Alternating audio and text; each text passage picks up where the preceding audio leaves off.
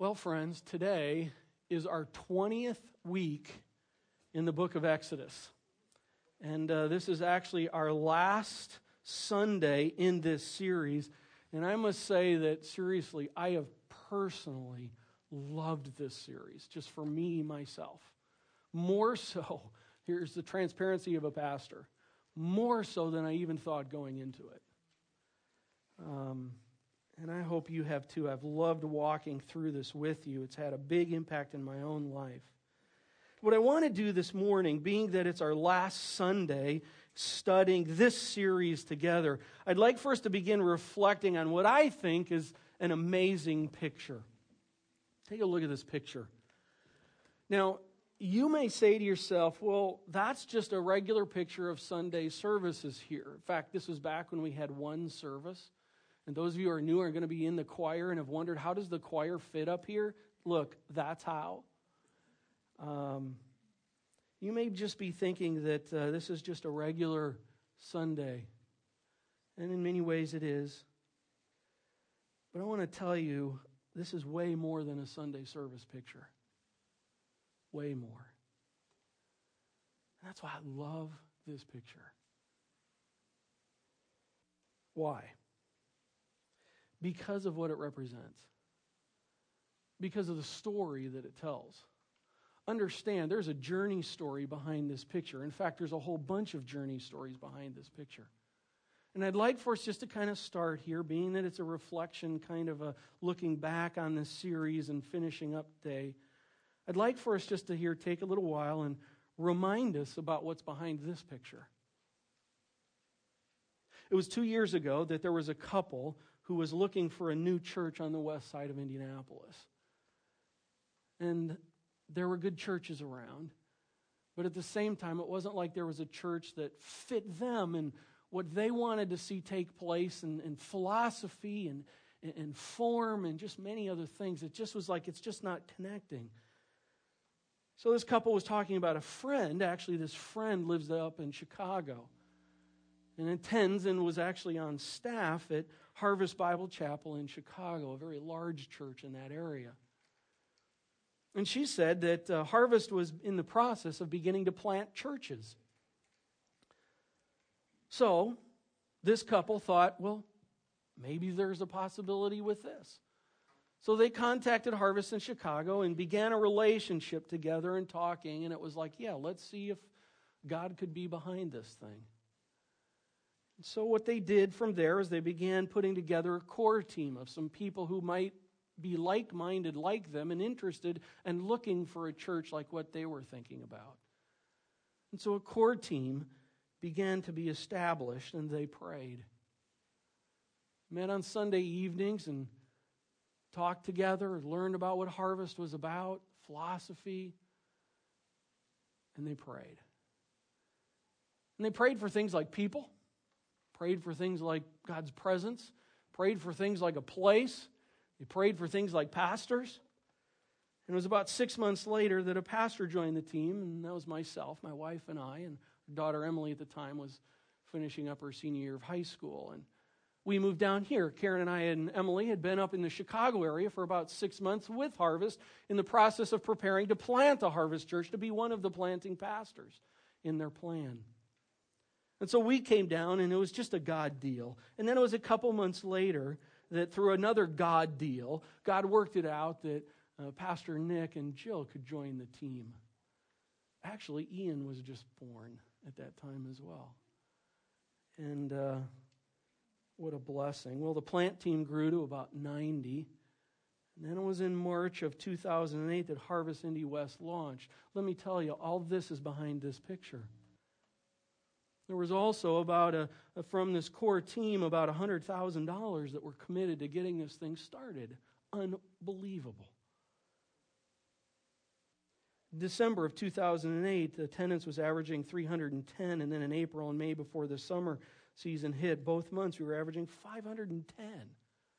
Our lowest attendance Sunday was our very first Sunday. I'm just telling you, that is not the normal harvest process.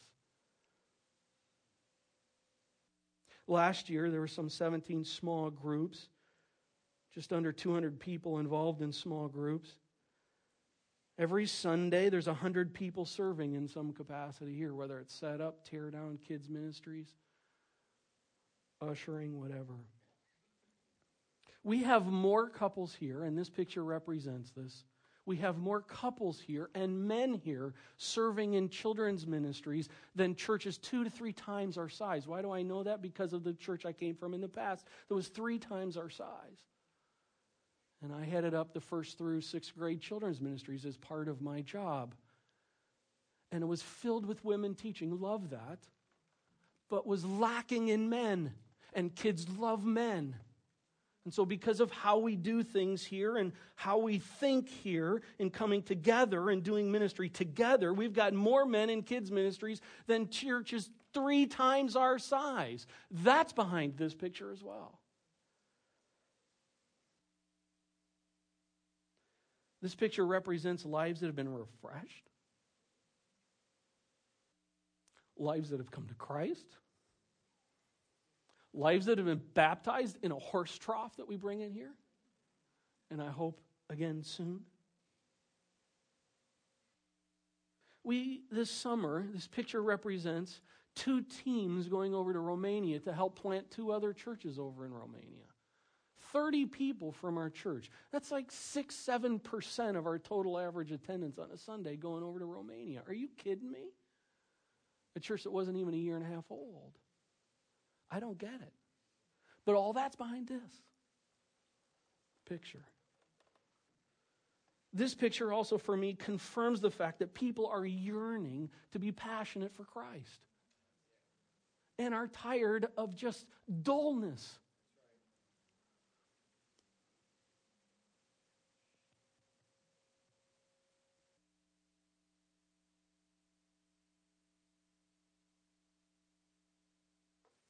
picture represents that people are serious, want to get into God's Word.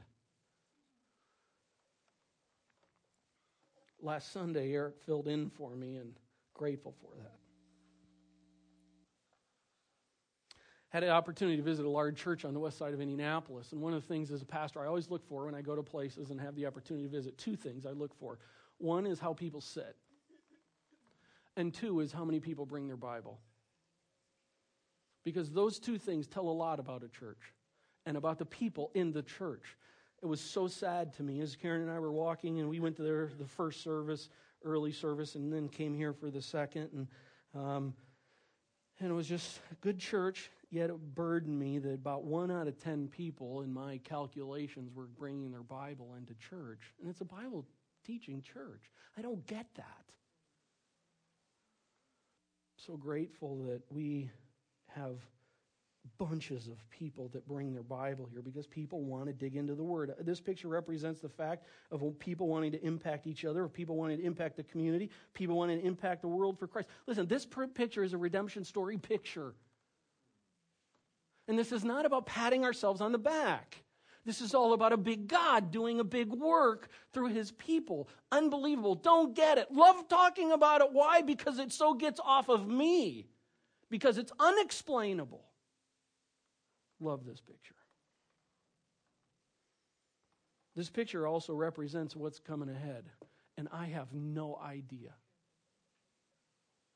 And at times it scares the living life out of me, and at times it just excites me to no end. Well, that's this picture.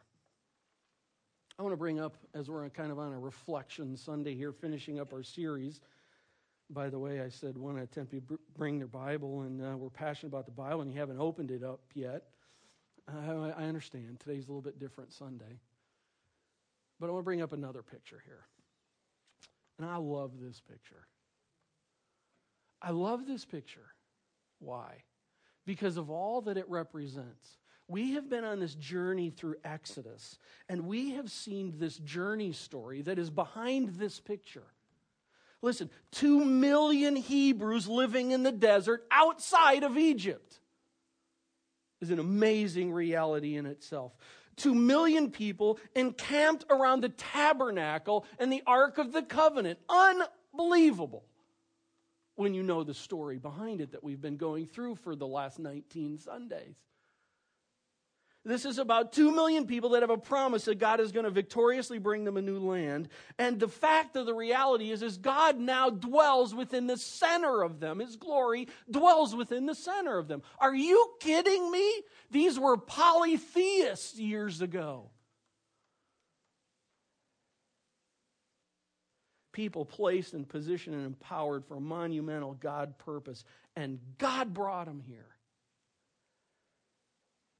Let's go to Exodus chapter 40. Exodus chapter 40. Because I want to get the further context of this picture, because most of us are kind of like, well, we haven't talked about the tabernacle yet. Okay, let's do right now. Exodus chapter 40. By the way, did you notice how we just made like some significant jumps? We went from Exodus 20 to Exodus 32 to Exodus 40. Like, Doug, don't you believe the rest of the stuff is good? Yes, but we're starting a new series next week, and my goal was to get to Mount Sinai, and we're two steps beyond that. So we're making some jumps to fill in the rest of the story here.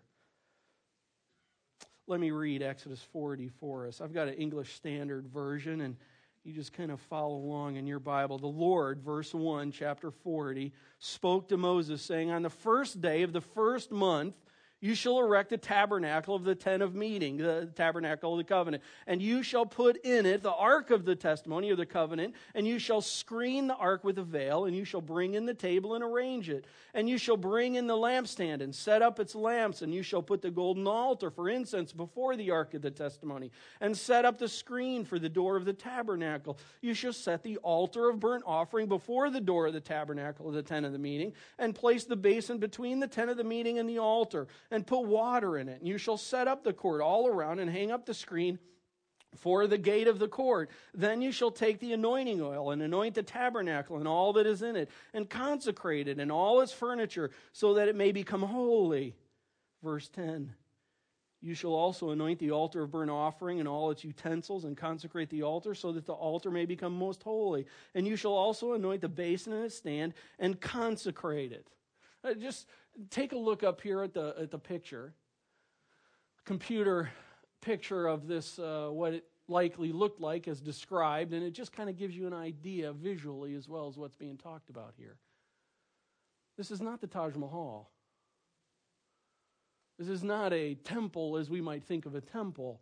This, this is a portable God tent. I mean, this has to be portable because they don't know it yet, but there's about 40 years of trekking that's about to take place. And so this is what they're talking about. Nothing overly magnificent, but this is what's been laid out. Let's pick up verse 12. Then you shall bring Aaron and his sons to the entrance of the tent of meeting, and shall wash them with water, and put on Aaron the holy garments. And you shall anoint him and consecrate him, and he may serve me as priest. You shall bring his sons also, and put coats on them, and anoint them as you anointed their father, that they may serve me as priests, and their anointing shall admit them to a perpetual priesthood throughout their generations. That statement is amazing. Polytheistic slaves now called to be a nation of priests for God's glory. Big God. Verse 16 Then Moses did. Way to go, dude. Then Moses did. According to all that the Lord commanded him, so he did. Oh, by the way, this statement, all that the Lord commanded him, it's going to be coming up a whole bunch of times. And in fact, you're going to help me with it as we come up here in a little bit. Verse 17 In the first month, in the second year, on the first day of the month, the tabernacle was erected. Moses erected the tabernacle. He laid its bases, set up its frames, and put in its poles, and raised up its pillars. And he spread the tent over the tabernacle and put the covering of the tent over it, as the Lord had commanded Moses. That statement right there, I need your help here. Because when we come up to that statement, you're going to say it for me. Let's practice. All right, verse 19. And he spread the tent over the tabernacle, put the covering of the tent over it,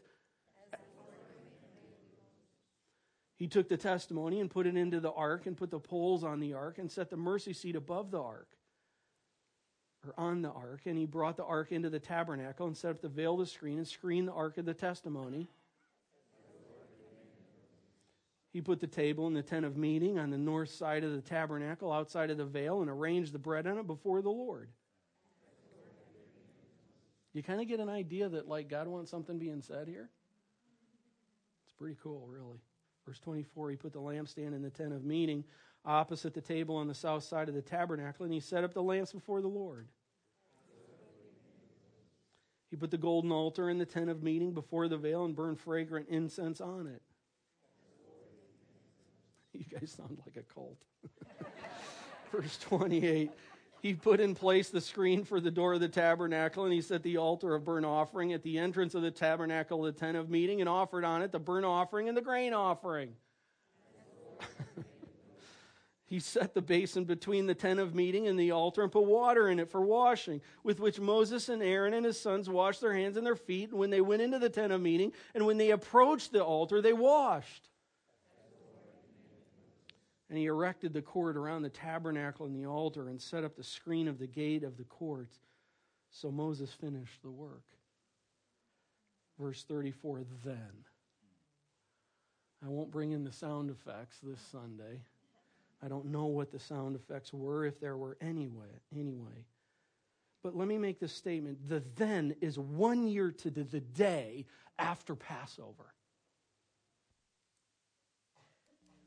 According to the the calendar, and we had talked about that earlier uh, in Exodus, that God had instituted a new calendar. This is one year to the day, one year to the day after Passover. Then the cloud covered the tent of meeting, and the glory of the Lord filled the tabernacle. And Moses was not able to enter the tent of meeting because the cloud settled on it. And the glory of the Lord filled the tabernacle two times. God wants us to know something that happened. The glory of the Lord, what? I mean, that tent. I don't know what that looked like, but whatever it looked like, it was filled. and it was filled not with Mountain Dew, and not with Twinkies, not with a food stand, not with other stuff, not with religious kind of idols, but with God's glory, a cloud. I don't know what that was like, but could we agree that it was really cool? The glory of the Lord filled the tabernacle, verse 36. Throughout all their journeys, whenever the cloud was taken up from over the tabernacle, the people of Israel would set out. But if the cloud was not taken up, well, then they did not set out till the day that it was taken up. For the cloud of the Lord was on the tabernacle by day, and fire was in it by night. In the sight of all the house of Israel. Love that. The cloud and the fire was in the sight of all the house of Israel throughout all their journeys. Now, this whole series has been entitled Exodus, A Journey of Redemption. It's and it, wonderful. How cool is it the fact that, and honestly, I didn't even look at this, think about it, but the last word in Exodus, at least in the ESV, is journey. This is about a journey story. And this picture represents that journey story. Here, God now dwells with his people, with his chosen people, with his redeemed people, his brought out people. By the way, the next time the glory of the Lord is going to show himself to the people, it's called Jesus Christ. And may that remind us well of Revelation chapter 21 that one day the dwelling place of God will be with man. Bring it on. I love this picture because of chapter 40. What it just tells what it represents. But I love this picture like the previous picture because of the story behind it. And it's a good story. It's a great story. It's a redemption story. It's a story that reminds us of what God does in redeeming people. And so we're going to remember the story again. Here we go.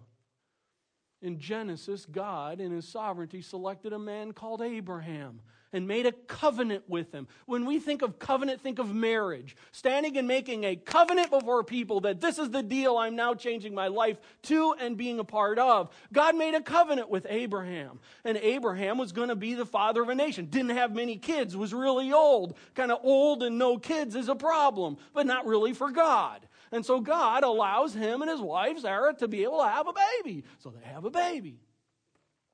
That baby's Isaac. Isaac and Rebekah then have a baby whose name is Jacob. And Jacob and Rebekah have two twins come out fighting.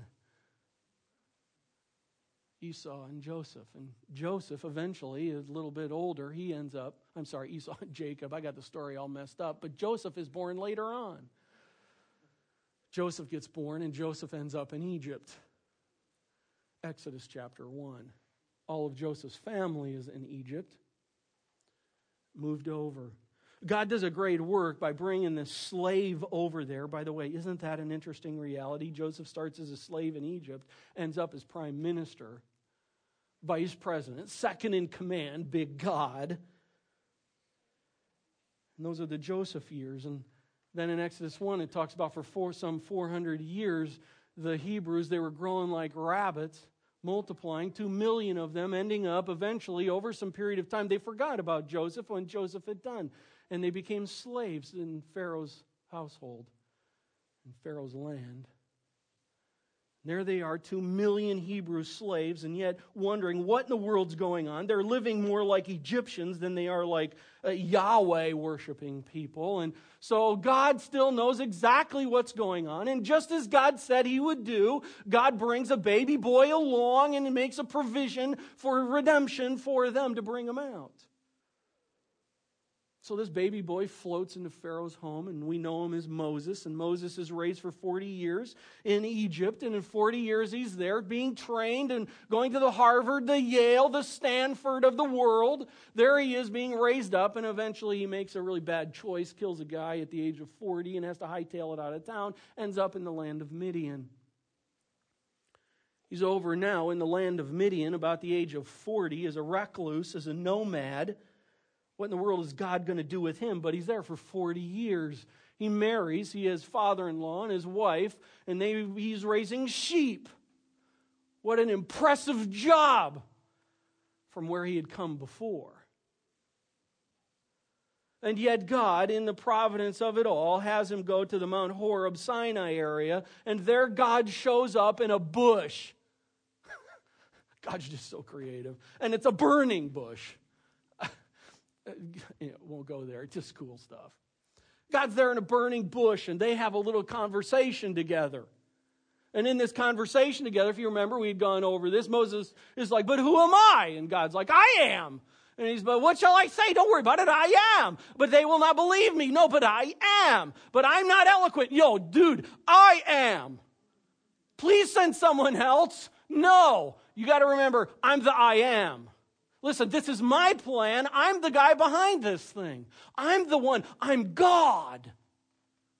Well, Moses gets on board with it, goes back to the land of Midian, has a little conversation with father in law, grabs his family, and starts on the trek back to Egypt. Leaves Midian and returns to Egypt and returns to the court of Pharaoh makes him pleased that God had sent him. The I am had sent him. Pharaoh wasn't all that impressed. He wanted to know what his God was like in a polytheistic world. It made complete sense. Things pass along. Exodus 7, the plagues begin. God is going to bring judgment. And the plagues begin on the land of Egypt. And God is all about, remember, all about showing himself. Listen, this was not just about judgment. This is about God showing himself, showing himself to Pharaoh, showing himself to the Egyptians, showing himself to Moses and Aaron, showing himself to the Hebrews that were there. Because they needed to come to understand who the Creator God was. And God was showing himself through these judgments going on. Why didn't he do one judgment? Why couldn't he just do it right away? Yes, he could, but God was about showing himself. And God was doing it through this matter. We come to the last plague, the Passover, Exodus 11. And God says, Take an unblemished lamb, a male, a one year old, and sacrifice that lamb, and take the blood of it, and blot it, paint it on the door frames of your house, over the top of the, the entryway into your house. And then what you're to do is you're to put yourself under that and stay under the blood all night long as my judgment passes over. And God passes over, and his judgment passes over. And those who are covered by the blood, grace is extended. To those who do not have the covering of blood, judgment comes upon them. This is so the story of the gospel.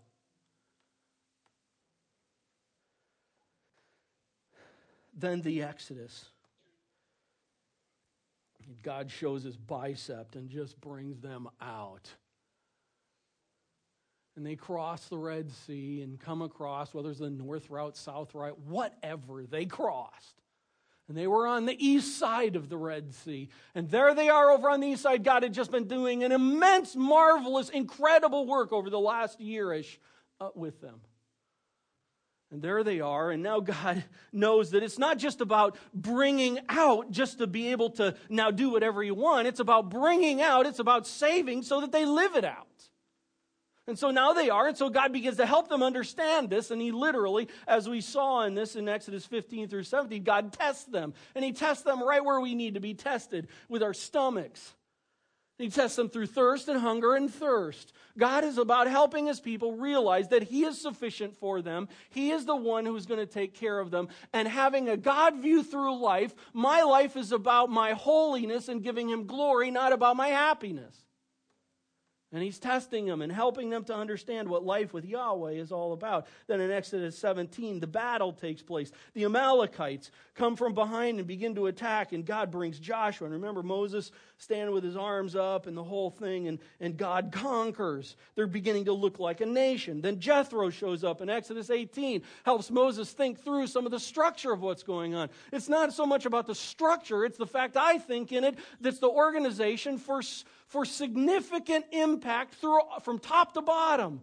Where Moses was like the man and everybody's kind of like following. Now it's all spread out. God wants his people involved in the doing of ministry, helping one another, coming side by side and leading together. And the appeal comes. Then they come in Exodus 19, the Sinai meeting. And God shows up on Mount Sinai. Two million people at the foot of the mountain. I want to tell you that I think, in all so far of all the Sundays, for me personally, that was my most enjoyable, fun Sunday to teach. Because God was on the mountain. Two million brought out polytheists before the feet of God. That's the perfect time for God to say, Now that I have your attention, I would like to be able to talk to you about what it means to live for me. He gives the Ten Commandments, talks about the tabernacle and the ark. He talks about the priests and about the Sabbath, all through 20 through 31. And then last week, as Eric covered, we had, as I call it, the Wallah calf. What is that? What kind of Hebrew word is that? This is the Hebrew word. In other words, God or Moses comes back down. He talks to Aaron and, and, and he says, What in the world is going on? And Aaron responds in Hebrew. He says, Listen, I put the stuff in and voila, a calf came out. Okay, come on. Just have some fun with me. Okay, you know, it's poof, voila, this calf comes out. One of the most humorous moments in all of Scripture. Dude, are you like, you kidding me? You think I'm going to go with that one? Oh, love that. And so the calf comes out and they have a hard time, just like we do. Just like God's redeemed people struggle in life. This isn't about perfection. This isn't about a place. The holy, holy is for saints. This is about a hospital for sinners, growing together for God's glory. And they had things to learn as we had learned then in Exodus 33 through 39. The tabernacle and the ark and the garments are made. And then the glory of the Lord fills in Exodus 40. Let me remind us of the last verses 34. Then the cloud covered the tent of meeting, and the glory of the Lord filled the tabernacle. And Moses was not able to enter the tent of meeting because the cloud settled on it, and the glory of the Lord filled the tabernacle. Throughout all their journeys, whenever the cloud was taken up from over the tabernacle, the people of Israel would set out. But if the cloud was not taken up, then they did not set out till the day it was taken up. For the cloud of the Lord was on the tabernacle by day, and fire was in it by night, in the sight of all the house of Israel throughout all their journeys. I love this picture because of the redemption journey story that it tells. Slaves to Pharaoh, redeemed. Polytheists have come to know and see the God of the universe. It's got a past story, it's got a present story, but it also has a future story. And they are positioned for immense impact. God is among them. And there they are. What are they going to do now? If you know the rest of the story, it's not a pretty story. God's going to do what God wants to do. He's going to accomplish what he needs to accomplish, what he purposes to accomplish. But part of it was is his people didn't come alongside and do what he wanted to have happen. The rest of the story, really, from here is a pretty sad story. We're not going to go into that. But I do want to do this. As we reflect on these things, I just want to pause. And I want to use this picture as an opportunity to ask you do you have a picture of a redemption story of what God has done in your life? This isn't just about a cute little story. This is about a great big God who works in and through the lives of people for his glory. And there's an immense, wonderful God story behind it. What's your story?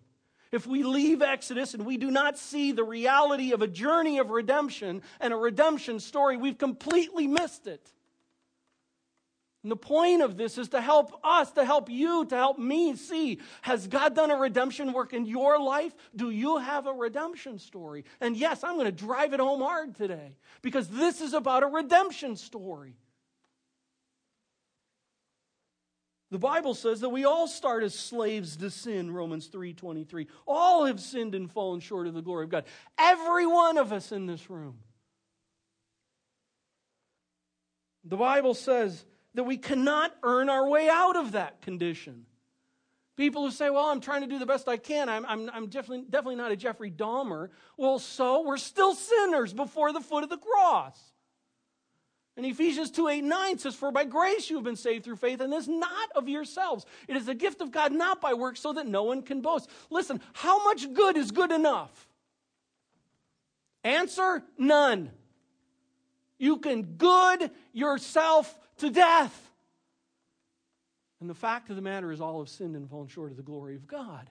But here's the cool part there's a redemption story out of it. The Bible says that you need to be brought out, that Jesus Christ is the answer to that. First Peter 3:18, for Christ died for sins once for all, the righteous for the unrighteous to bring you to God. And then Romans 10, 9 and 10 says that if you confess with your mouth Jesus is Lord and believe in your heart that God raised him from the dead, you will be saved. For it is with the heart that you believe, it is with the mouth that you confess and are saved.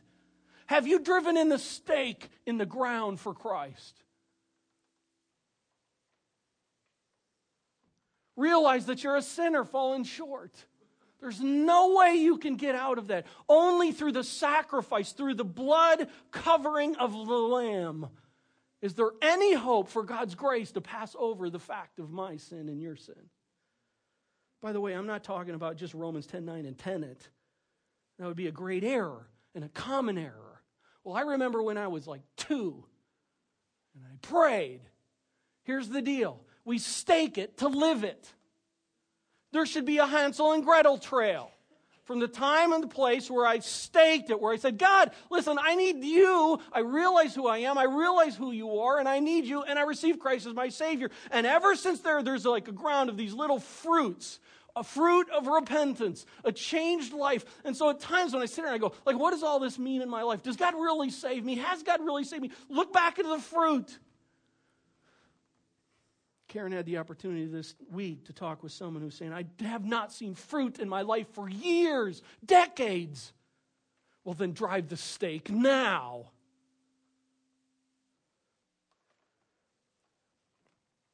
Praise the Lord that happened. Jesus is not about our trophy. Jesus is not about my golden ticket. Jesus is about changing, coming to change my life. It's pretty serious, Doug. Absolutely. And get this they had a hard time understanding this as well. They had a hard time grasping this. They had the same reality that you and I go through. I, man, I want to live about me. God says, no, it's about me. Have you staked it to live it? Colossians 2 6 and 7. Just as you receive Christ Jesus, Lord, continue to walk in him. 2 Corinthians 5 14. For the love of Christ compels us to live for him. Philippians 3, Paul says, But whatever was to my profit, I now stake it. I now consider it loss for the sake of Christ. What is more, I consider everything a loss compared to the surpassing greatness of knowing Christ Jesus my Lord, for whose sake I have lost all things. I consider them rubbish that I may gain Christ and be found in him. That's staking it to live it. That's a redemption story. That's a life fruit trail story. Have you staked it to live it? We're going to take communion here in a little while. Communion is all about remembering that redeeming work of Savior. If you've done that, praise the Lord. But listen to me. If you've received Christ as your Savior, the big question for you is are you living it? Are you dead dog serious about this? Not a golden ticket. Living for the Redeemer of the universe. What's better than that? Nothing. Well, as we move into communion now to all of us at Harvest, God has shown himself very big to us. And I just want to ask us how are we going to handle his blessing? Where are we going to go from here? It's been 18 to 24 months since Moses showed up in Egypt. Harvest, we're about 18 months old. It's been a big God story so far, and we're very blessed. And we're at a great place, and we can either get sloppy and selfish or full throttle for His glory. I vote for full throttle.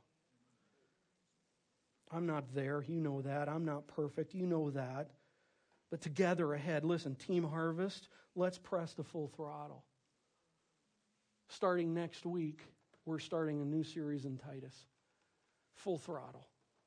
Paul is writing to Titus and he helping this pastor, this new pastor in a new church, helping him to come to understand what it means to set themselves up, to place themselves in such a position that they're able to be a full throttle ministry, to be able to bring great glory to Christ.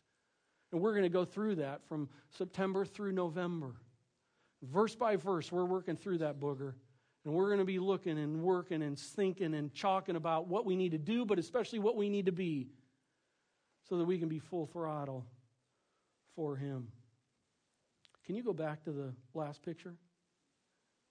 That picture leaves the question of where are we going from here? Next picture. This is going to be talking about where we're going from here. The transition from Exodus 40 to Titus is really a beautiful transition and we're going to be enjoying it together. Well, Exodus is a great redemption story, and communion is a great opportunity to remember that story. And this journey of redemption series through Exodus is ultimately about the work of the Redeemer. Do you know Christ as your Savior? If not, I would just ask for you today. Today's your day. Just right now, just take the time and just commit yourself to Christ. Again, not the golden ticket, but about coming to know Christ for the life change. God, I've been about this, and now I want to be about you for life. Just like in a marriage. Listen, I'm here standing you telling you that I'm marrying Karen as my wife. Till death do us part. That's the stake in it. That's the kind of thing. Listen, I'm here, Christ, and I want for you to be able to know that I'm in. I'm in, staked for you. I'm about living for you, and I got to help figure it out. Now, we're here to help, right? And you can do that right now. But we're going to take communion here. We want to have you take communion, and if you've received Christ as your Savior, we'd love to have you be a part of that. In fact, those who are going to be helping with it, would you come on down and get ready to help serve us?